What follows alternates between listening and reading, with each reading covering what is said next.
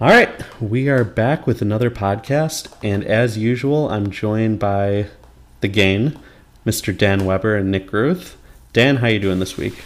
It's another beautiful week, sir. Uh, just watching a little playoff baseball, looking at some fantasy football stats. I don't know what more you can ask out of life. How are you doing? I'm doing well. I, for all of us, it's a good it's a good start to this week since we all won last week.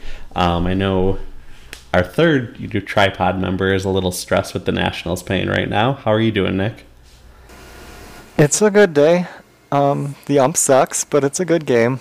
Good week. I got three points, even though uh, Dak decided not to show up. But we'll go forward. That's all you can do. Um, a win's a win. Uh, as some members in this league are beginning to know are hard to come by. Um, let's jump right into it. I think um, the biggest thing to talk about before the recaps of the week, or to look ahead to week five, would probably be the second trade that Steve did. Um, this happened right before the start of last week's game. Steve and Kevin knocked down a trade. And uh, for those that want the details, uh, Kevin sent David Johnson and Geoff Swaim to Steve for DJ Moore, Larry Fitzgerald, and Devonta Freeman. Um, let's just start it off with kind of early feedback from both you guys. Um, Nick, why don't you give us your early thoughts? So, early thoughts I think it's a good move for Kevin. Um, he kind of goes a little backwards in running back, but he had such a deep running back core. Doesn't really hurt too much there. He gets Larry Fitz, who's a win now piece, is what he's going for. And then DJ Moore, without Cam, hurts a little, but still another young wide receiver one. So can't go wrong there. With Steve, I get what he's doing. You get David Johnson, you lose Fournette. I think Johnson's better. Swaim, I think, is probably just a plus. That one I don't get too much, but it's it makes sense. Um, Steve had a lot of young wide receivers, a lot of wide receivers. So to move up in a tier of running back, it's a good move. I don't love it, but I can completely understand it. That's a pretty reasonable take. Dan, what are your thoughts on it? Um, it's an interesting piece. I'm big on DJ Moore. The the kid gets peppered with targets. He's he's a young up and coming wide receiver. Larry Fitzgerald's on his way out too. So you take a little bit of good with the bad. So when you look at this David Johnson to D'Onta Foreman, uh, it, my question is, is which guy are you going to see participate in the offense a little bit more? D'Onta Foreman is is a, is the running back one. Ito Smith has eaten to his carries a little bit, but David Johnson also lost a little bit this week, and I think you flip the coin, especially if Kyler Murray's going to continue to throw the ball in this air raid offense. Um, initial thoughts, I I think it's a pretty fair trade. I would give the slight advantage to to Kevin a little bit um, just on the the fact that you're getting a DJ Moore and a D'Onta Freeman, just if as long as you can stay healthy. Yeah, I think for me, I it's an in, it was an interesting trade when I first saw it because for Kevin's perspective, I kind of get it. He's dealt with some unfortunate injuries, and David Johnson's clearly the best player here. But I think Kevin acquired, you know, a little bit of depth, which he kind of needed, given all his injuries. Um, you're right, Dan. I think DJ Moore is the prize piece here. Um, but I think also Larry Fitzgerald and Devonta Freeman could be nice fill-ins for Kevin, and I think they also you know give Kevin you know options if for whatever reason he you know loses. I don't even know whoever his best player would be at this point to injury. He could like maybe pivot and sell those guys to teams that wanted to contend. Um, for Steve's team, I'm not sure. I mean, I, Nick, you're 100% right. He does have wide receiver depth and upgrading, you know, from Devonta Freeman to D- David Johnson makes sense. I just, I wish he would have kept Leonard Fournette. I'm still going back to that, and I think those two moves would have made more sense if maybe he moves Dede Westbrook or Mike Williams in this deal instead of DJ Moore. Um, but you know, at the end of the day, it's fantasy football, and we all have opinions and someone has a different opinion and you know we'll find out in a few weeks or maybe a year who's right on that. Um, if you guys had to pick a winner on this deal who are you going with? Which side? I'll start with you nick. If i had to choose i don't know i think this is a really even trade i lean maybe kevin just because You get a good running back, and you get four or uh, DJ Moore. But I, I don't know. I think it's a good one. I'd lean slight Kevin, I guess, if I had to choose a winner, but I wouldn't bet on it. Dan, where are you going with us?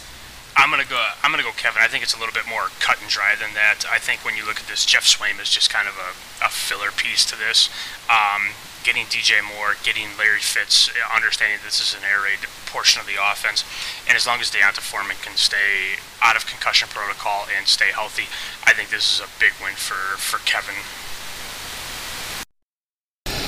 All right, I think Kevin is probably the winner too, unless he, you know, it's in the next week ends Larry Fitzgerald's career with like a torn Achilles or something. But who knows? Um, let's move on. I think to probably the biggest news of the weekend and kind of just the biggest reminder is the Marvel division is kind of shit.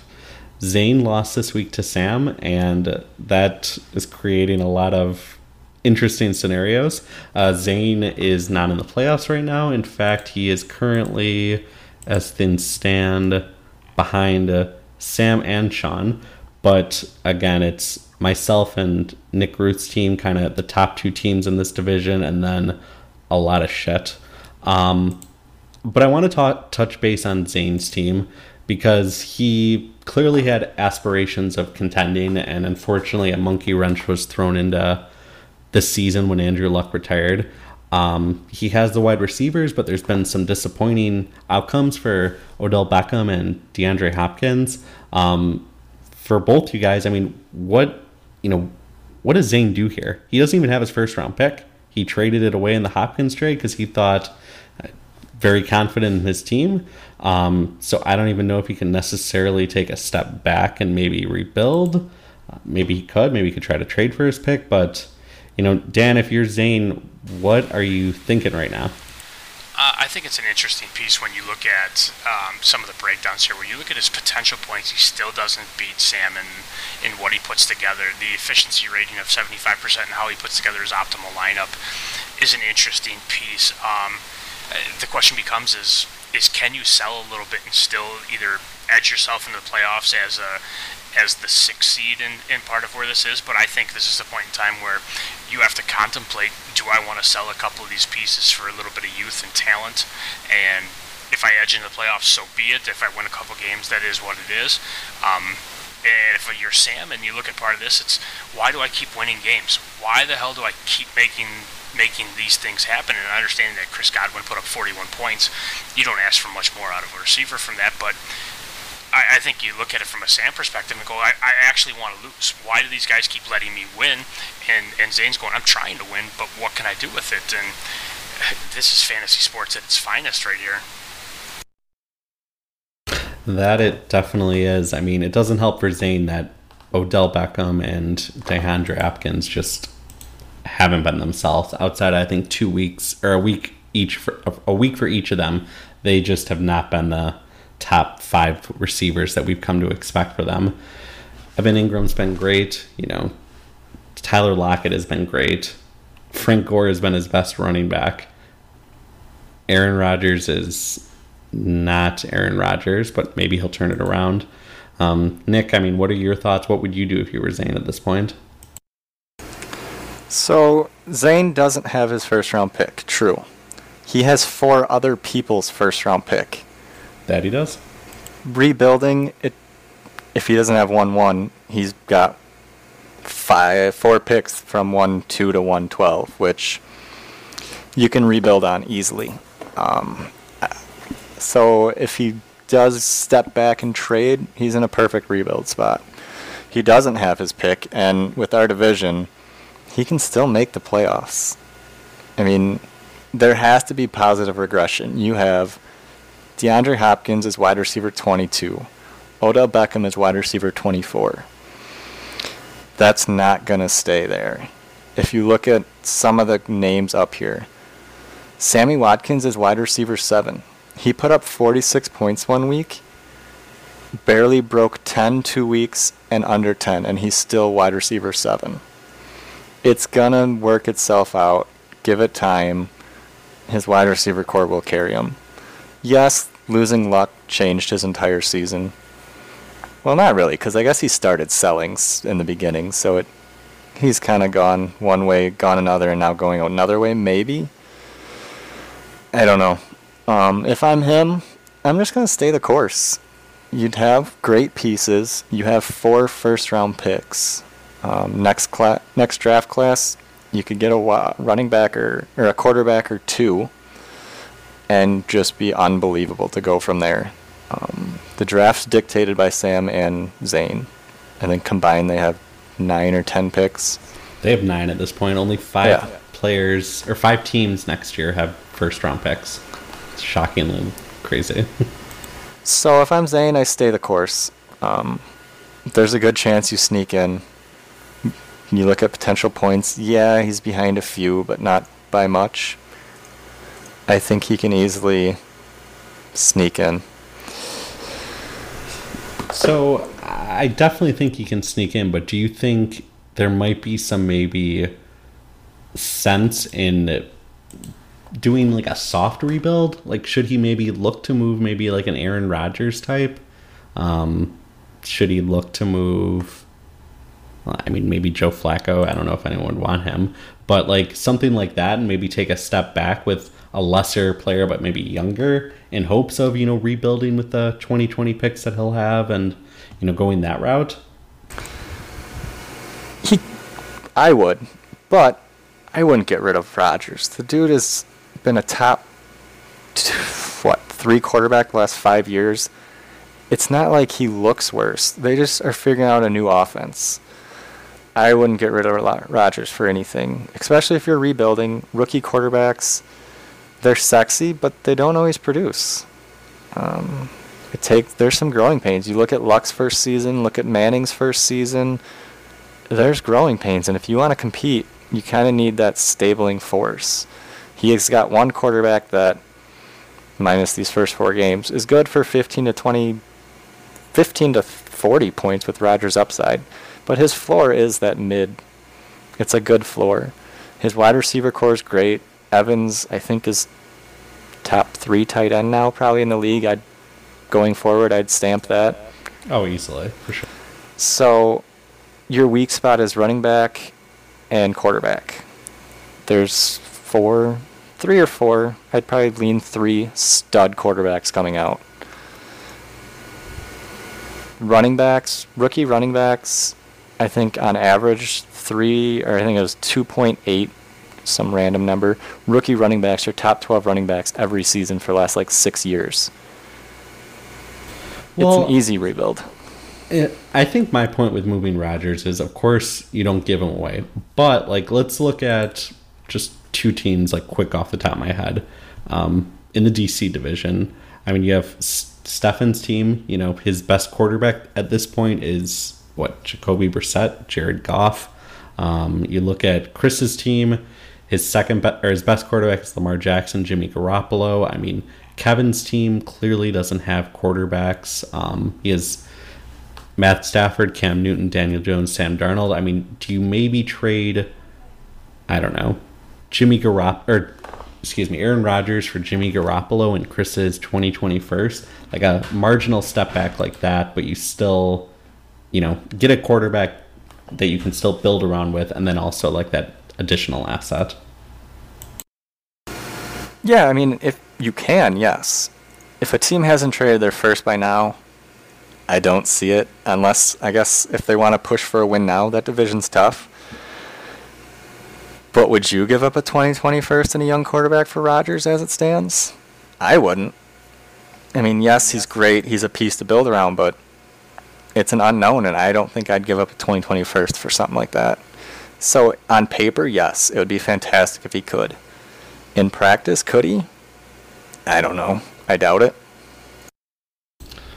Yeah, I guess that's that's a very good point. It always takes two to tango, and from the outsider's perspective, you can try to make it fit, but sometimes that's not the case. Dan, what's kind of your read on this? I think Zane's got a one of two different options. I think Zane can look at the selling approach, um, where he can look at anybody in the DC division, where he can look at myself and, and, any of these guys listed. I mean, I'm rocking Josh Allen and Kirk Cousins for quarterback. I think you can sell in Aaron Rodgers, pick up some additional picks or some additional young talent and get part of it. I think you can also look in division and understand that Jerry might be a great piece for this, where he has all these first round picks and all these additional resources, where Jerry could potentially benefit getting back into the first round and selling a piece of these Le'Veon Bell, Ezekiel Elliott, um, Aaron Jones, and get these first round draft picks back. And I think this makes Zane team take care of the playoffs and do what he is. It just depends on which route Zane wants to take. Mm, very, very, very true. Zane controls a lot of cards, I feel like, at this point in the season. Um, and I mean, as we look at the Marvel division, I mean, is it fair to say that the four worst teams in the league are in it? Nick, what are your thoughts? Or Dan, you go. I, I don't see how you would disagree with any part of that. I think that's 100% where it sits. I mean, when you look at all the the point scores, the potential points, the the actual victory points that are scored in this, yeah, 100%. I think the bottom four teams sit in that division, and I think it just takes one or two moves to bring a any one of those teams potentially back into part of it. The question becomes is which team wants to buy, which team wants to put in the, the time and resources to acquire that, and which team could potentially sneak in understanding these different resources. Um, it, it's an interesting way to do it. I mean, this is just absolute luck of the draw when we drew divisions. It's you understand that these couple people wanted to sell and they happen to be in the same division, and it is what it is. Um, but yeah, I think the bottom four teams absolutely sit in that division. Question is, if you guys had to put your flag in the ground, you know, and pick a team that's going to make the playoffs, who is going to be the third team in this Marvel division? Nick, I'll start with you. So for the third team, I'm gonna go with under construction just because. Actually, I'm gonna go with Zane. Zane's fielding Rodgers and Flacco. Flacco, in real life, not great. Fantasy, he's putting up decent, you know, 15 ish numbers.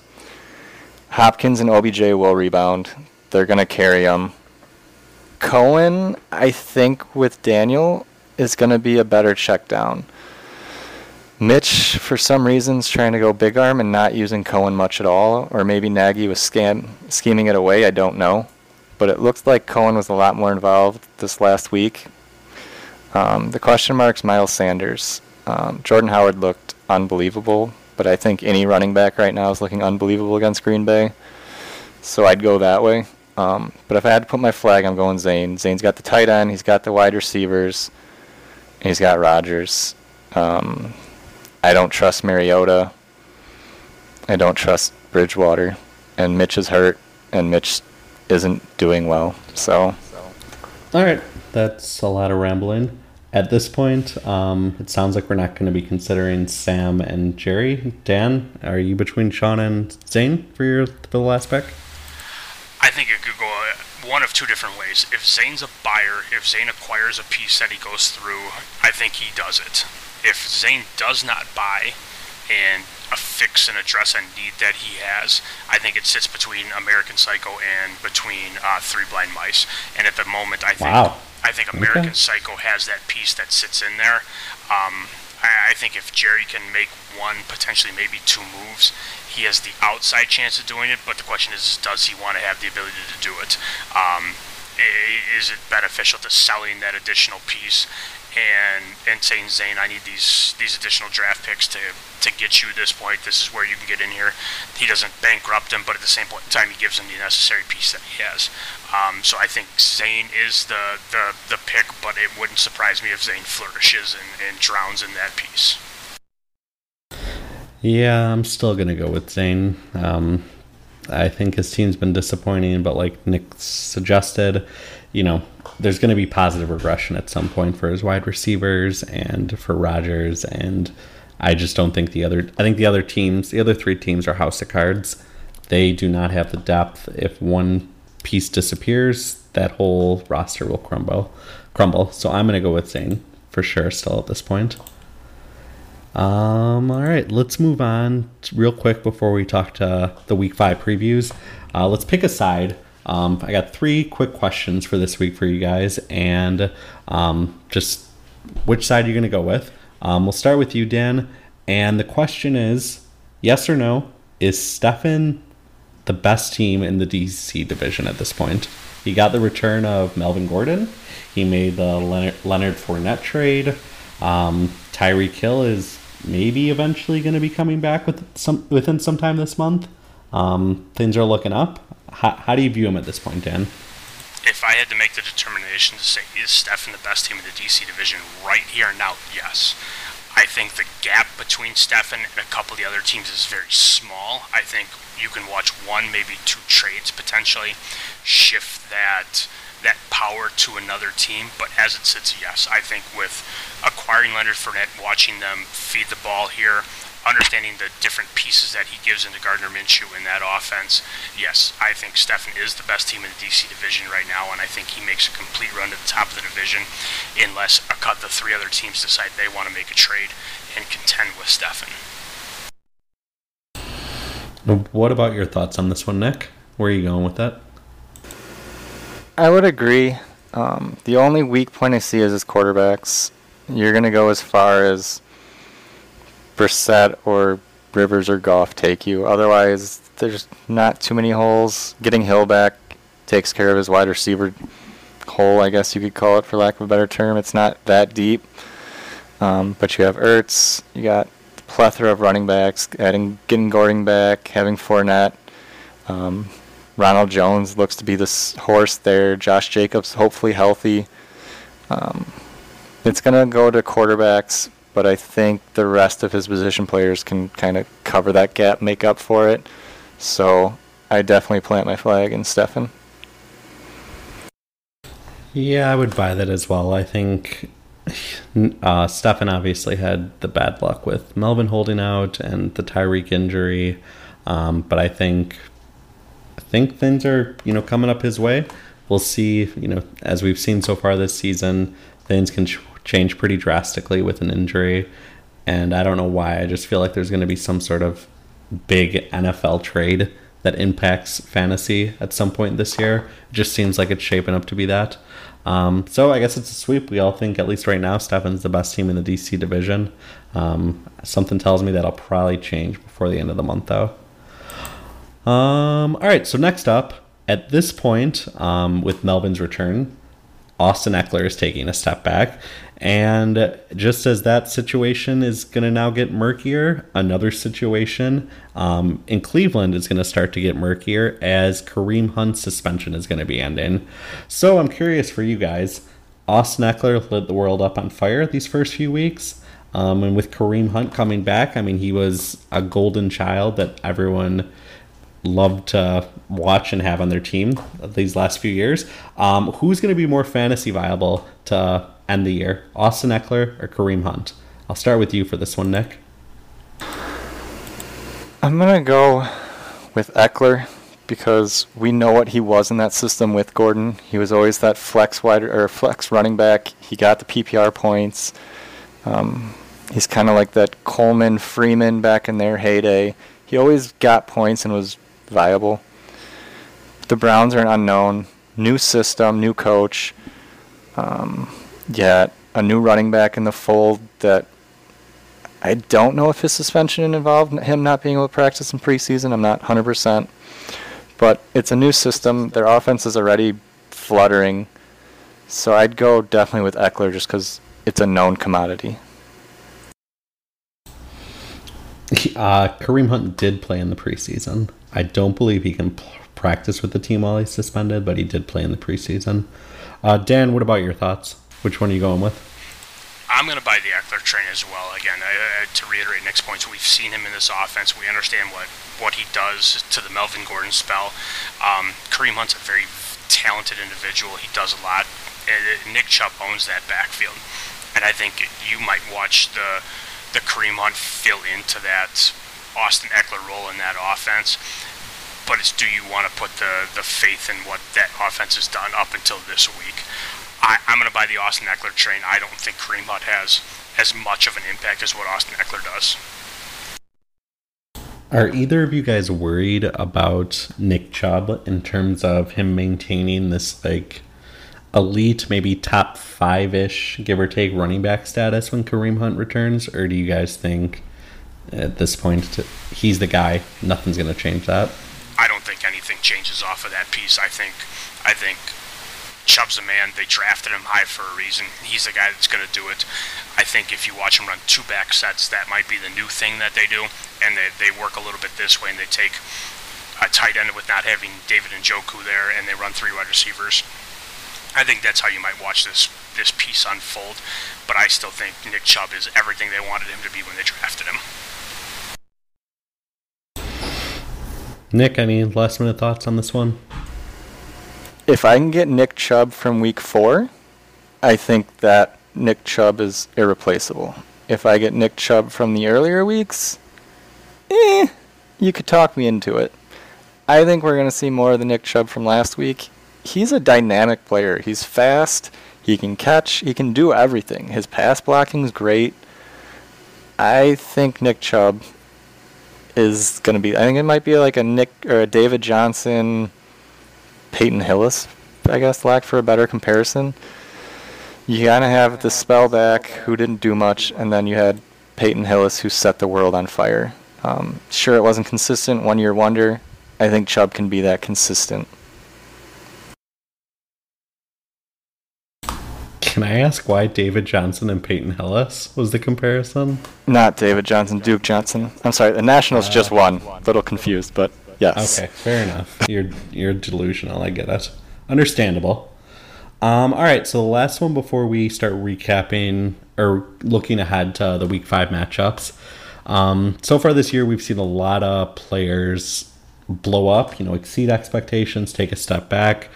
But I don't know if I speak for everyone here, but I just assume I will. I think the most surprising one has probably been Chris Godwin and his ascent into this Tampa Bay Buccaneers offense. At this point, I mean, I think the question is, you know, how high is he? He had all the hype in the world in the offseason, and it's continued so far this year where he's, what, a top five scorer in the, the league. Um, where I guess I'll just stake it. Is he a top 10 dynasty wide receiver right now, or is that way too early? Dan, let's start with you. So I have the stats pulled up in front of me right now. Chris Godwin is currently Thank you. number three ranked wide receiver on the list at 88.6 fantasy points here. Um, Mike Evans is his teammate right behind him, and he is 9.8 points behind him as far as cumulative points here. When you look at this list, I mean, you see a T.Y. Hilton at, at 16 at 63, Davante Adams at 62. Um, going up the list here, Courtland Sutton at 64, Kenny Golladay at 67, DJ Chark rounds at your top 10 at 69. I think you have to buy this, but he he blows as Jameis Winston blows if Winston can't contain this offense, if if if we watch this boomer bust where Mike Evans takes off in week three for 45 points, you watch Godwin go for 41 points in week four. You just see him all of a sudden go back and forth. It's can you maintain that? And right now you can. It's an interesting piece, but I think you watch um, Hilton come back a little bit if he can stay healthy. Davante Adams takes takes his piece. DeAndre Hopkins at 21, 60 points, which is currently 18 points behind where where that piece is. I think he stays in the top 10. I think he moves closer to the 10 spot than he does stay at the 3 spot. But this is a kid that you've got to be excited about this offense. Well, I guess, and okay, so for the rest of the season, th- it sounds like you think he'll be top 10, but from a dynasty perspective, you know, dynasty is all about long term. Do you think, do you buy this in the long term, or is this just a one season flash in the pan type thing, you think? I think he's talented enough that he can maintain this throughout his career. The big question becomes is, does Tampa Bay want to pay the money to keep him where they're at? Is this is going to be their wide receiver number one going forward? And a Mike Evans, who's a couple years into the league, you watch him disappear. Yes, I think he's a top 10 dynasty perspective from a wide receiver. Absolutely. I love it. I love that take. I kind of agree with that. Nick, what are your thoughts? You have Mike Evans, so you might have a interesting perspective on this one. What, what, do you, who do you, or what do you think of Chris Godwin? I think Chris Godwin's great. Um, I think he's gonna be a go piece going forward. I wouldn't say top ten it's a pretty hard list to break. I definitely I mean, it's to sound shitty, but I'm to say top 12. You can shuffle them, but there's just there's just too many names to go top 10, especially when you're competing against a Mike Evans. And I'm assuming Arians' running back is going to come in this 2020 class, and we all saw how Johnson got used in his offense, so that's going to take some targets from both of them. Um, he's great. I don't know. I'd say a wide receiver one for sure for Dynasty going forward. Is it sustainable? It's going to be is Jameis Winston sustainable? Can he keep supporting the wide receiver three and wide receiver four on the season? I don't think so. He plays Carolina twice. Right now, they're the number one pass defense in the league. Actually, no, they play him one more time because Cam sucked in the first one. So he plays that team. And we all know Jameis Winston loves turning the ball over. So I don't think it's going to be sustained, at least this season. But I do think outlook wise, I definitely would rank him as a wide receiver one.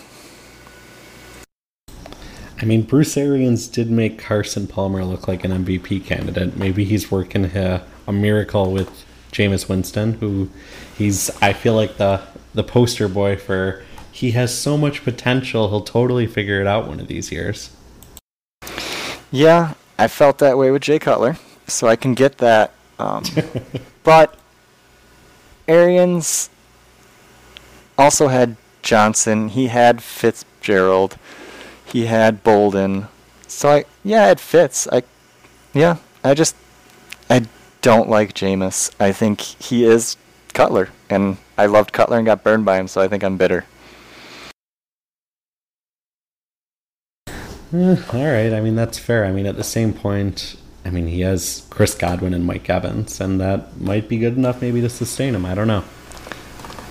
Yeah, you look at it. Cutler had Alshon and Brandon Marshall, both in their prime. Yeah, I mean that's that's a fair point. I guess it's one of those things we'll have to see if it's sustained. But if nothing else, he Chris Godwin had all the hype in the world in the offseason, and I would say it's safe to say he's probably exceeded those expectations four games into this season. So I'm very curious to see how this progresses. Oh, I for sure agree. He's the anti Pettis. Pettis had all the hype. he did. Well, there's rumors that Pettis is going to be unleashed after their bye, so let's we'll, we'll see what happens with that. But that's maybe for another week after Pettis goes off on Monday night. Um, let's start with the Week Five matchups, and the first matchup we will talk about this week will be probably the maybe least eventful one of them, in my opinion. Hopefully, uh, that would be my team, my guys, the Goggles Do Nothing, versus Sam's team, American Psycho. Dan, why don't you start us off with this interesting matchup? I think the only thing worth talking about here is where did you get your team name from? My eyes, the goggles do nothing. Because at the end of the day, that's the only part that's probably going to fascinate any of us. Uh, is this matchup's going to be extremely one-sided.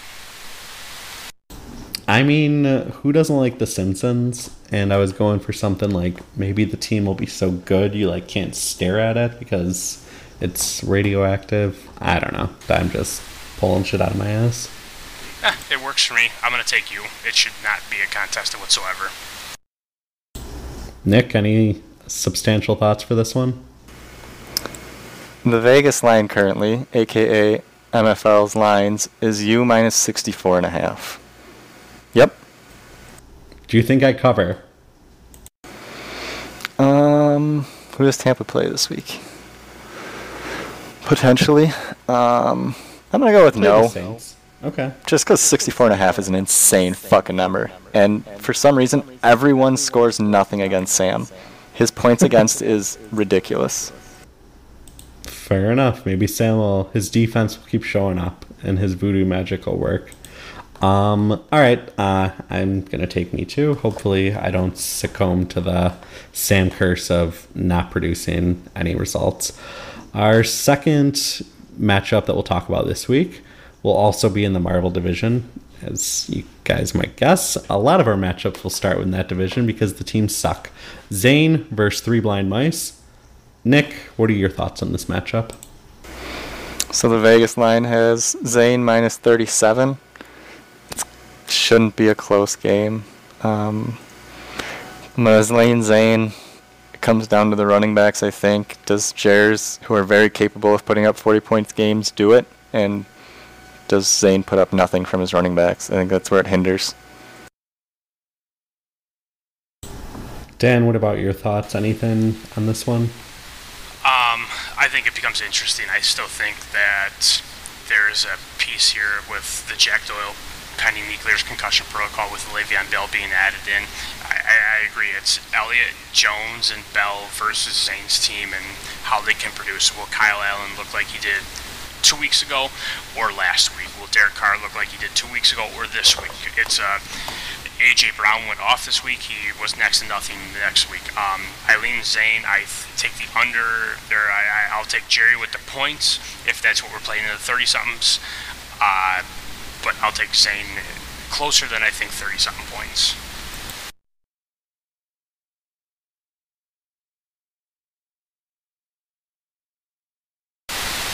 Nick muted himself instead of unmuting. Sorry. Oh, thank you for that. Um, yeah, I'm going to take Jerry with the points as well. I think that he definitely, you know, he's got the running backs, of course, um, but the wide receivers are inconsistent. They're rookies. Um, they're boomer busts. They could, you know, these AJ Brown and DK Metcalf could go for a combined 40 points. They could go for a combined four points. I wouldn't be shocked one way or the other.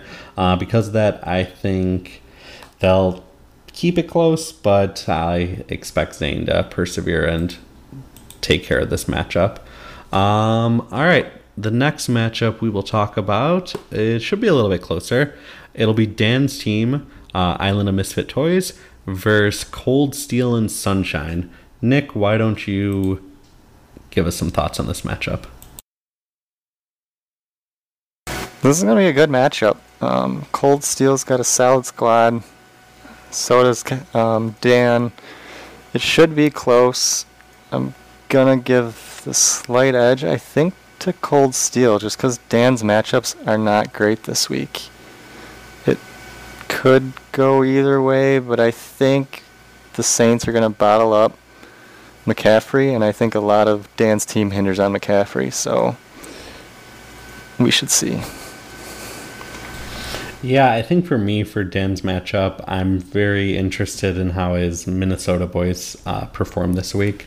Uh, Cousins and Thielen, I mean, on paper, this is pretty dream fantasy matchup. The Giants just aren't very good defensively, but this Vikings offense outside of Dalvin Cook has been garbage, and that's putting it kindly. Um, so I'm very curious to see how those guys perform. Um, it could be a get right game. It could also be a train wreck and even further derail this offense. Dan, what are your kind of early thoughts and hopes for this matchup? Uh, I think you hit it on the head. It's I'm everything invested into Kirk Cousins and Adam Thielen's connection. If that hits, my life gets a little bit better. If it doesn't, I'm in deep trouble. It also becomes does Josh Allen get out of concussion protocol, or do I have to sit down and try and figure out am I going to start an OJ Howard? Am I going to start a um, is, and what do I do with Royce Freeman?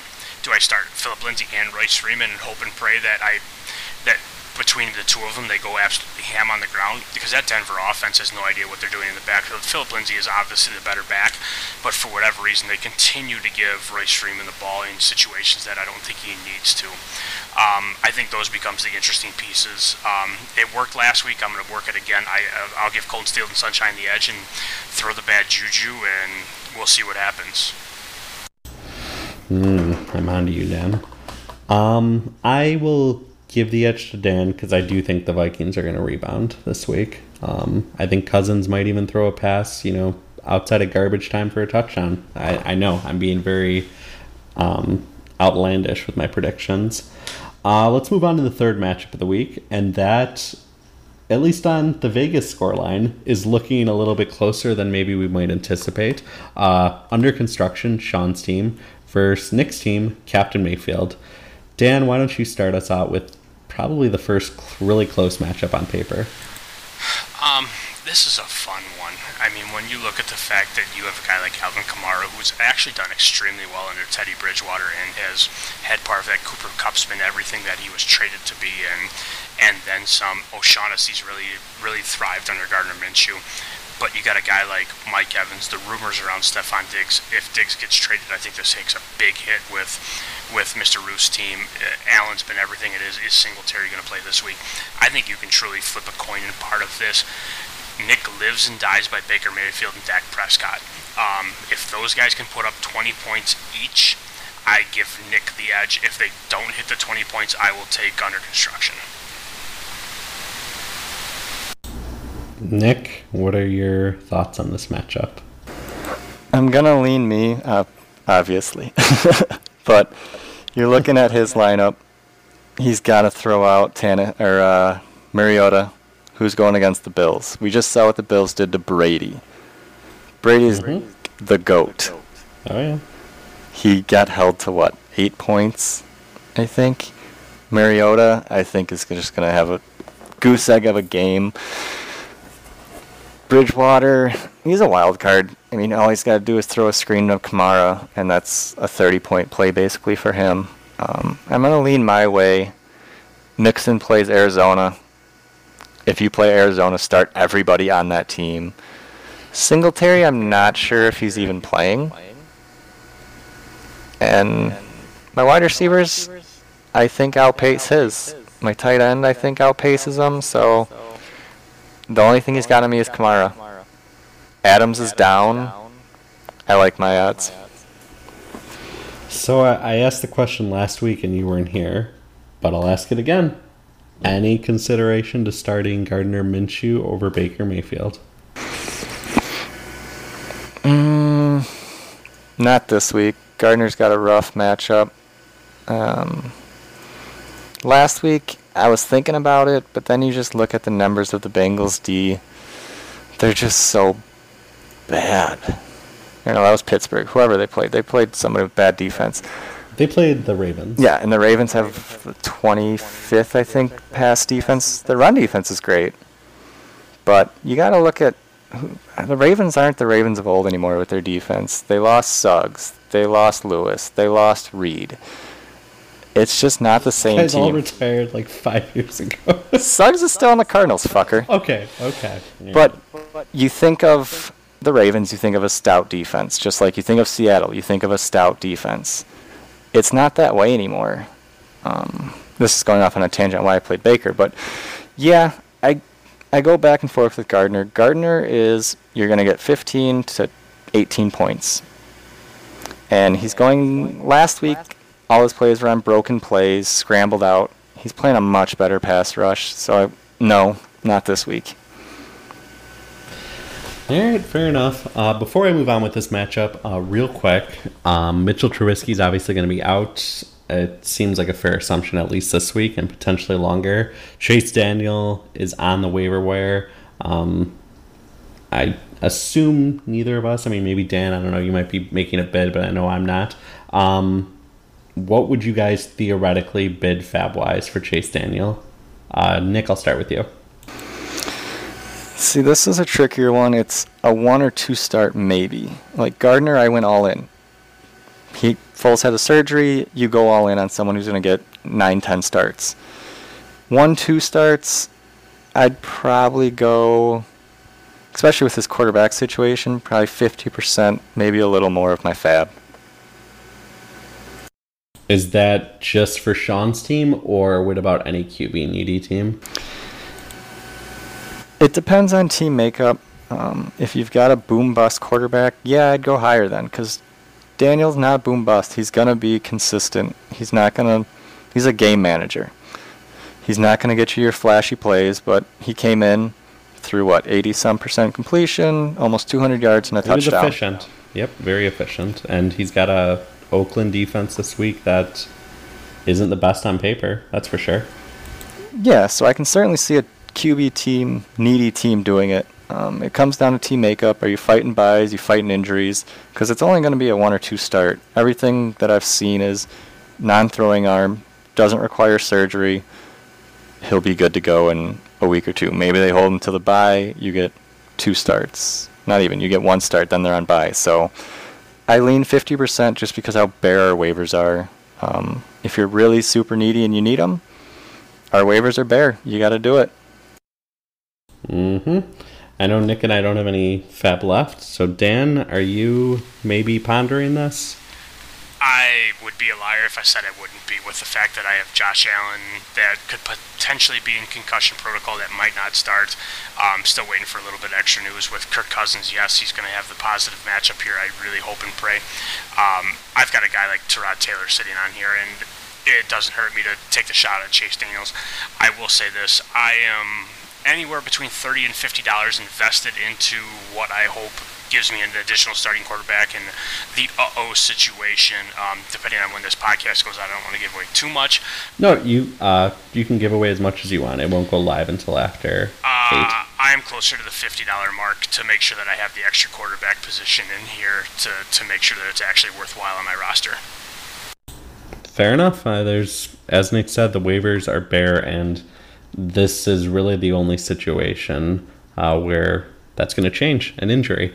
Um, so just something to monitor, and not surprised at all if he's going to go for over 50%.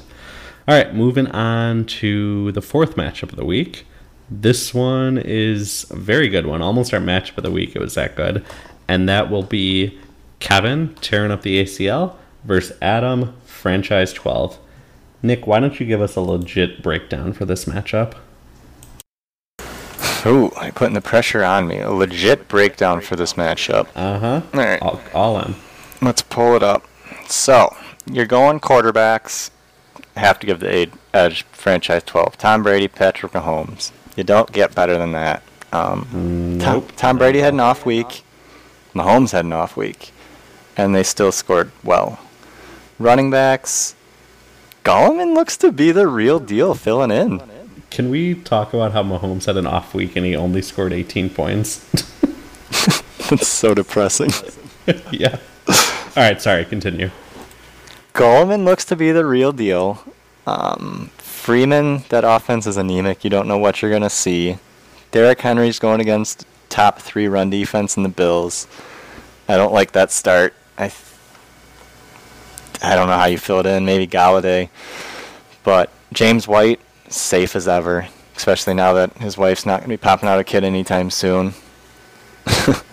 his wide receiver's scary, but franchise 12 isn't rolling out any real darlings in the wide receiver department with Juju putting up six points a game.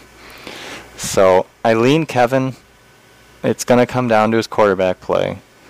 Josh Daniels shit the bed. Stafford, what's he look like? Or Stafford's on bye, so it's really just the one quarterback. He needs a big game out of Daniels. If Daniels doesn't put up, I'm going to say 20, he loses. But I am going to lean Kevin just because I like the other positions a lot more.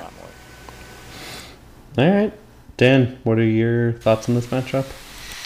I think this all hinges on franchise 12's usage of the Pittsburgh offense. Jaylen Samuels, Diontae Johnson, and Juju Smith Schuster.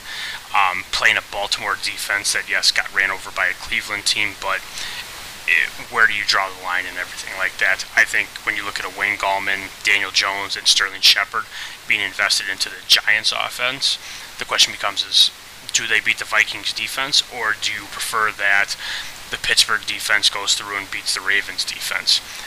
I think that's where the entity comes in. Um, Eileen franchise 12. I think Ekeler has another good game. If Rashad Penny's out, Chris Carson gets that much more touches. Um, and if I'm putting Pittsburgh against the Ravens or the Giants against uh, the Vikings, I think the Ravens defense gets beat up a little bit more as Cleveland just beat them up. I'll take I'll take franchise 12. Ooh, I'm the the rubber match person decider for this matchup. I'm going to go with franchise 12. I really think that Tom Brady and Patrick Mahomes are going to go for like almost 80 points this week. Uh, I think I, I don't think the um, Patriots like the Redskins, and I think Drew or I think Tom Brady's going to go off, and you know Patrick Mahomes on Sunday Night Football. That's just asking for Andy Reid to try to score as many points as possible. So give me franchise 12 in a close matchup, but the quarterback's deciding it. And with that one in the book, books, that leaves us with the matchup of the week. Um, and dare I say it, maybe a pseudo playoff game. Flash Gordon, Stefan's team, versus Mr. Steve's Sauce team. Um, for when you look at the reason I say this is a, maybe a playoff matchup is just how competitive the DC division is. Sauce is currently dragging up last place. Uh, he's certainly had some unfortunate luck, but he's only got two victory points, and with over a quarter of the season in the books, that is not great. Um, so, Nick, if you have it in yourself again, can you give us a detailed breakdown of this matchup? Yeah, this one it's going to be a great matchup. I don't think anyone has been unluckier than Sauce. I think his average points against is like 180. Anyone have the exact number in front of him? Of what? Sorry. Points against Sauce on average. I think it's like 180 a game he's facing. Um, I don't have it off the top of my head, unfortunately. Well, regardless.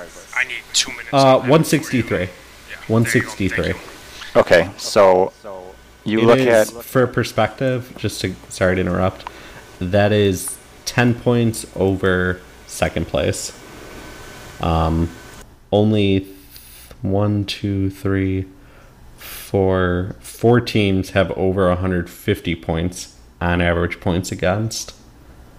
So yes, bad luck would be an understatement. So going with that mantra, it sucks to be Steve because I'm sure Chubb and Chubb will put up 40. Fournette will put up what 40 again. Hopefully not. Um, I am gonna leave or leave. I'm gonna lean Flash Gordon just by running back play. Quarterbacks, I'm giving the edge to Sauce. Matty Ice, Jameis Winston. They aren't putting up flashy numbers. Well, Winston has the last two weeks, but they're consistent.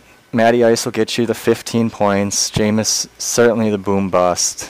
Al- Although Brissett's been super consistent, that's been a real big surprise for me this year is how consistent and good Brissett has looked. Rivers, I think, is going to take a bit of a step back now that Gordon's back, take away some of the throws, but it opens up the checkdowns to him, which Ekeler was killing, so maybe it doesn't help him too much there. Quarterbacks, I'm going to lean Sauce. Running backs, I'm going to lean Flash. Um, I don't think Jordan Howard repeats his performance again this year. He only plays the Packers once, and that is a god awful run game. I think Zeke could probably put up 50 next week, or this upcoming week. Um, wide receivers, you gotta lean Steve or Sauce. They're both Stefan and Steve, so you gotta lean Sauce. That wide receiver core is what dreams are made of. Um, tight end, it's a push. I give the slight edge to Gordon just because running backs generally hit better. So it's going to be a close. I really think it comes down to does Steve play the right running back? And he hasn't won that game all season. Mm, yeah. Uh, Dan, what about you? What do you got for this? I'm going to take Flash Gordon. I'm going to go the other way on the quarterbacks. I think when you look at the fact that Philip Rivers and Jacoby Brissett have arguably better matchups than what Matt Ryan and James Winston have, um, the running back situation again I think favors Flash Gordon. I think those are the pieces that that take it there. Yes, wide receivers you absolutely in sauce uh, between Julio Jones, Michael Thomas, guys that just get peppered with targets and looks and everything that they're. And DJ Chark's turned out to be Gardner Minshew's favorite target and it becomes a very interesting piece between Zach Ertz's matchup where he's going up against the Jets, and then you've got George Kittle where he's going to go up against the Browns. Which one do you want to lead? I don't. I, that one you can flip the coin between. I will take Flash Gordon in this matchup. I love the matchups that he has in the quarterback position to really take advantage uh, of the points that are possible. All right. Well, I've got a wise quote that I think is gonna be the determining factor for this this matchup. And a wise man once said, "A dog that poop fast don't poop for long." And I think that really says it all because I think that the Chicago Bears defense is gonna make it their job to embarrass the Oakland Raiders.